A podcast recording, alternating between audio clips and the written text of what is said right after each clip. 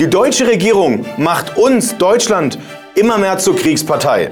Nachdem bereits massenweise Waffen geliefert wurden, werden nun auch Panzer in die Ukraine geliefert. Der nächste Schritt wird also gegangen und man macht sich bereit für einen Krieg, den niemand gewinnen kann. Warum wir also schon viel tiefer in diesem Krieg verstrickt sind, als es uns die Politik und die Medien erzählen, möchte ich im heutigen Video entschlüsseln. Mein Name ist Dominik Kettner und dass Russland der Ukraine militärisch haushoch überlegen ist, muss ich Ihnen nicht erzählen. Nicht nur viel mehr Soldaten, auch Waffen, aber auch Atombomben zeigt, dass Russland einen viel größeren Bizeps besitzt, als es bei der Ukraine der Fall ist, wenn auch die NATO hinter der Ukraine steht.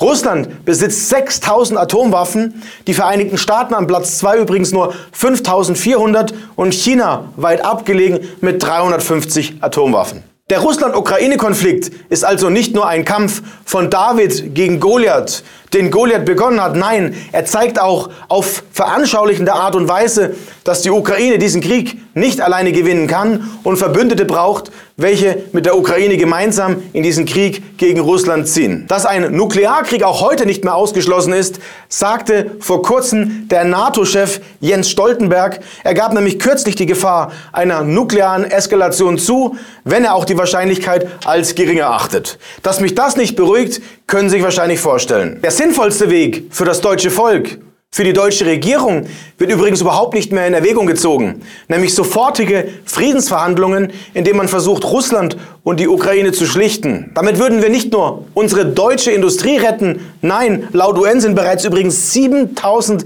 Zivilisten und Kinder im Krieg gefallen.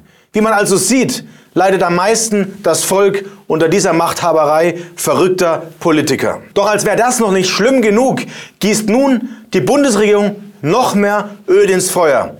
Deutschland liefert nun also doch vierzig Marder-Panzer ins ukrainische Kriegsgebiet. Auch wenn Olaf Scholz zuerst zurückhaltend war, hat er sich dann doch recht schnell breitschlagen lassen, diese Panzer ins Kriegsgebiet zu liefern, womit wir uns wieder einen Schritt weiter zur Kriegspartei machen. Doch das ist bei weitem noch nicht alles, denn der Hammer, dass nun auch der sogenannte Leopard Panzer zwei geliefert werden soll, ist das, was dem Ganzen die Krone aufsetzt. Auch hier sträubt sich zwar der deutsche Bundeskanzler derzeit noch etwas, Polen hat aber schon einmal zugesagt, die Leopard zwei Panzer ins ukrainische Kriegsgebiet zu liefern.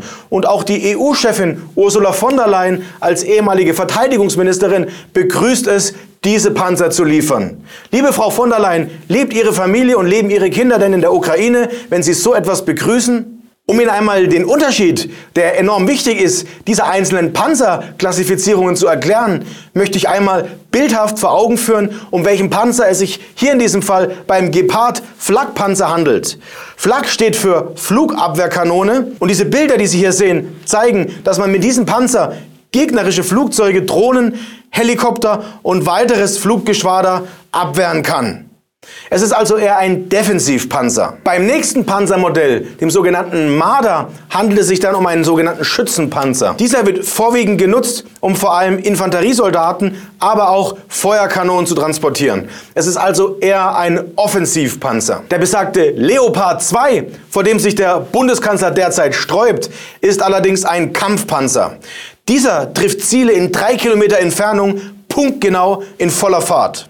Dieser Panzer fährt über siebzig Kilometer pro Stunde und es handelt sich dabei um eine sehr offensive Waffe. Wenn Sie sich nun also noch zurückerinnern, dass zu Beginn des Krieges dieses Thema ein absolut rotes Tuch und ein Tabuthema war, dann sehen wir nun also, wie die Scheibchentaktik auch im Krieg angewendet wird und wir immer weiter ins Visier geraten, dass auch bei uns vor der eigenen Türe irgendwann ein Krieg stattfindet, den sich keiner wünschen sollte. Deutschland liefert also nun bewusst offensive Waffen, koste es, was es wolle, dass auch hierbei Zivilbürger ihr Leben verlieren könnten und nicht nur russische Soldaten, die auch Menschen sind, was wir alle als Teil der Menschenfamilie nicht vergessen sollten, ist nun das, was unsere Bundesregierung in Kauf nimmt. Wir alle machen uns also mitschuldig, wenn wir hinter dieser Regierung stehen und diese Kriegstreiberei unterstützen. Die Kritik von Hans-Georg Maaßen, dem ehemaligen Verfassungschef, sehen Sie nun. Aus meiner Sicht bedeutet das, wenn wir Waffen, nicht Helme, auch nicht Verbandspäckchen liefern, sind, laufen wir damit Gefahr, automatisch äh, Partei des,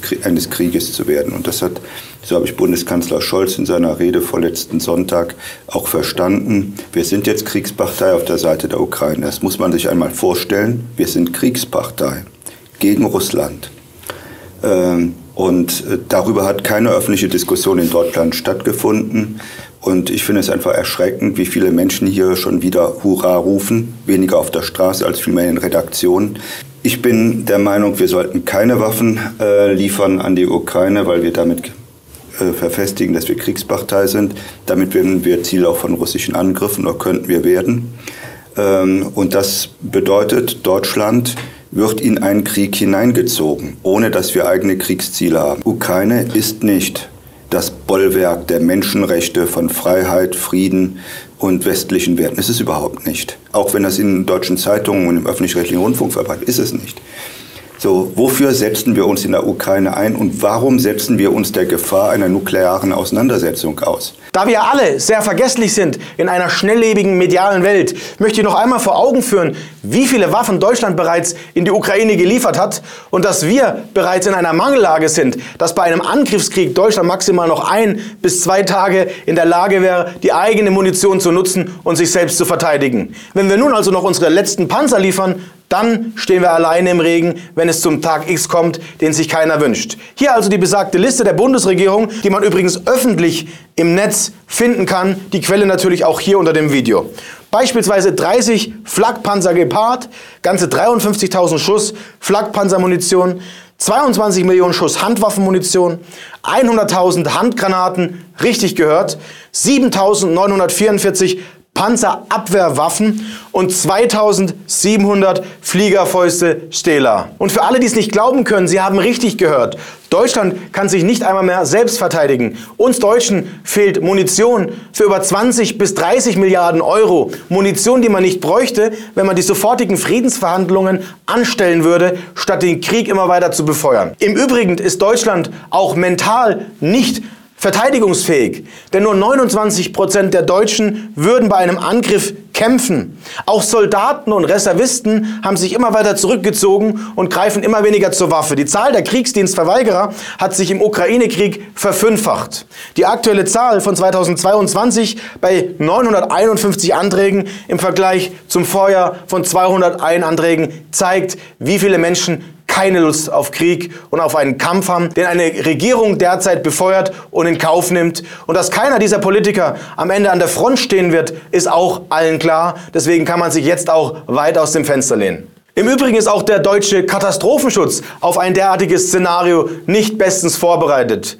Wir haben erst vor kurzem mit einem Insider vom T H W gesprochen, welcher darüber sprach, wie katastrophal die Vorbereitungslage auf einen Blackout ist.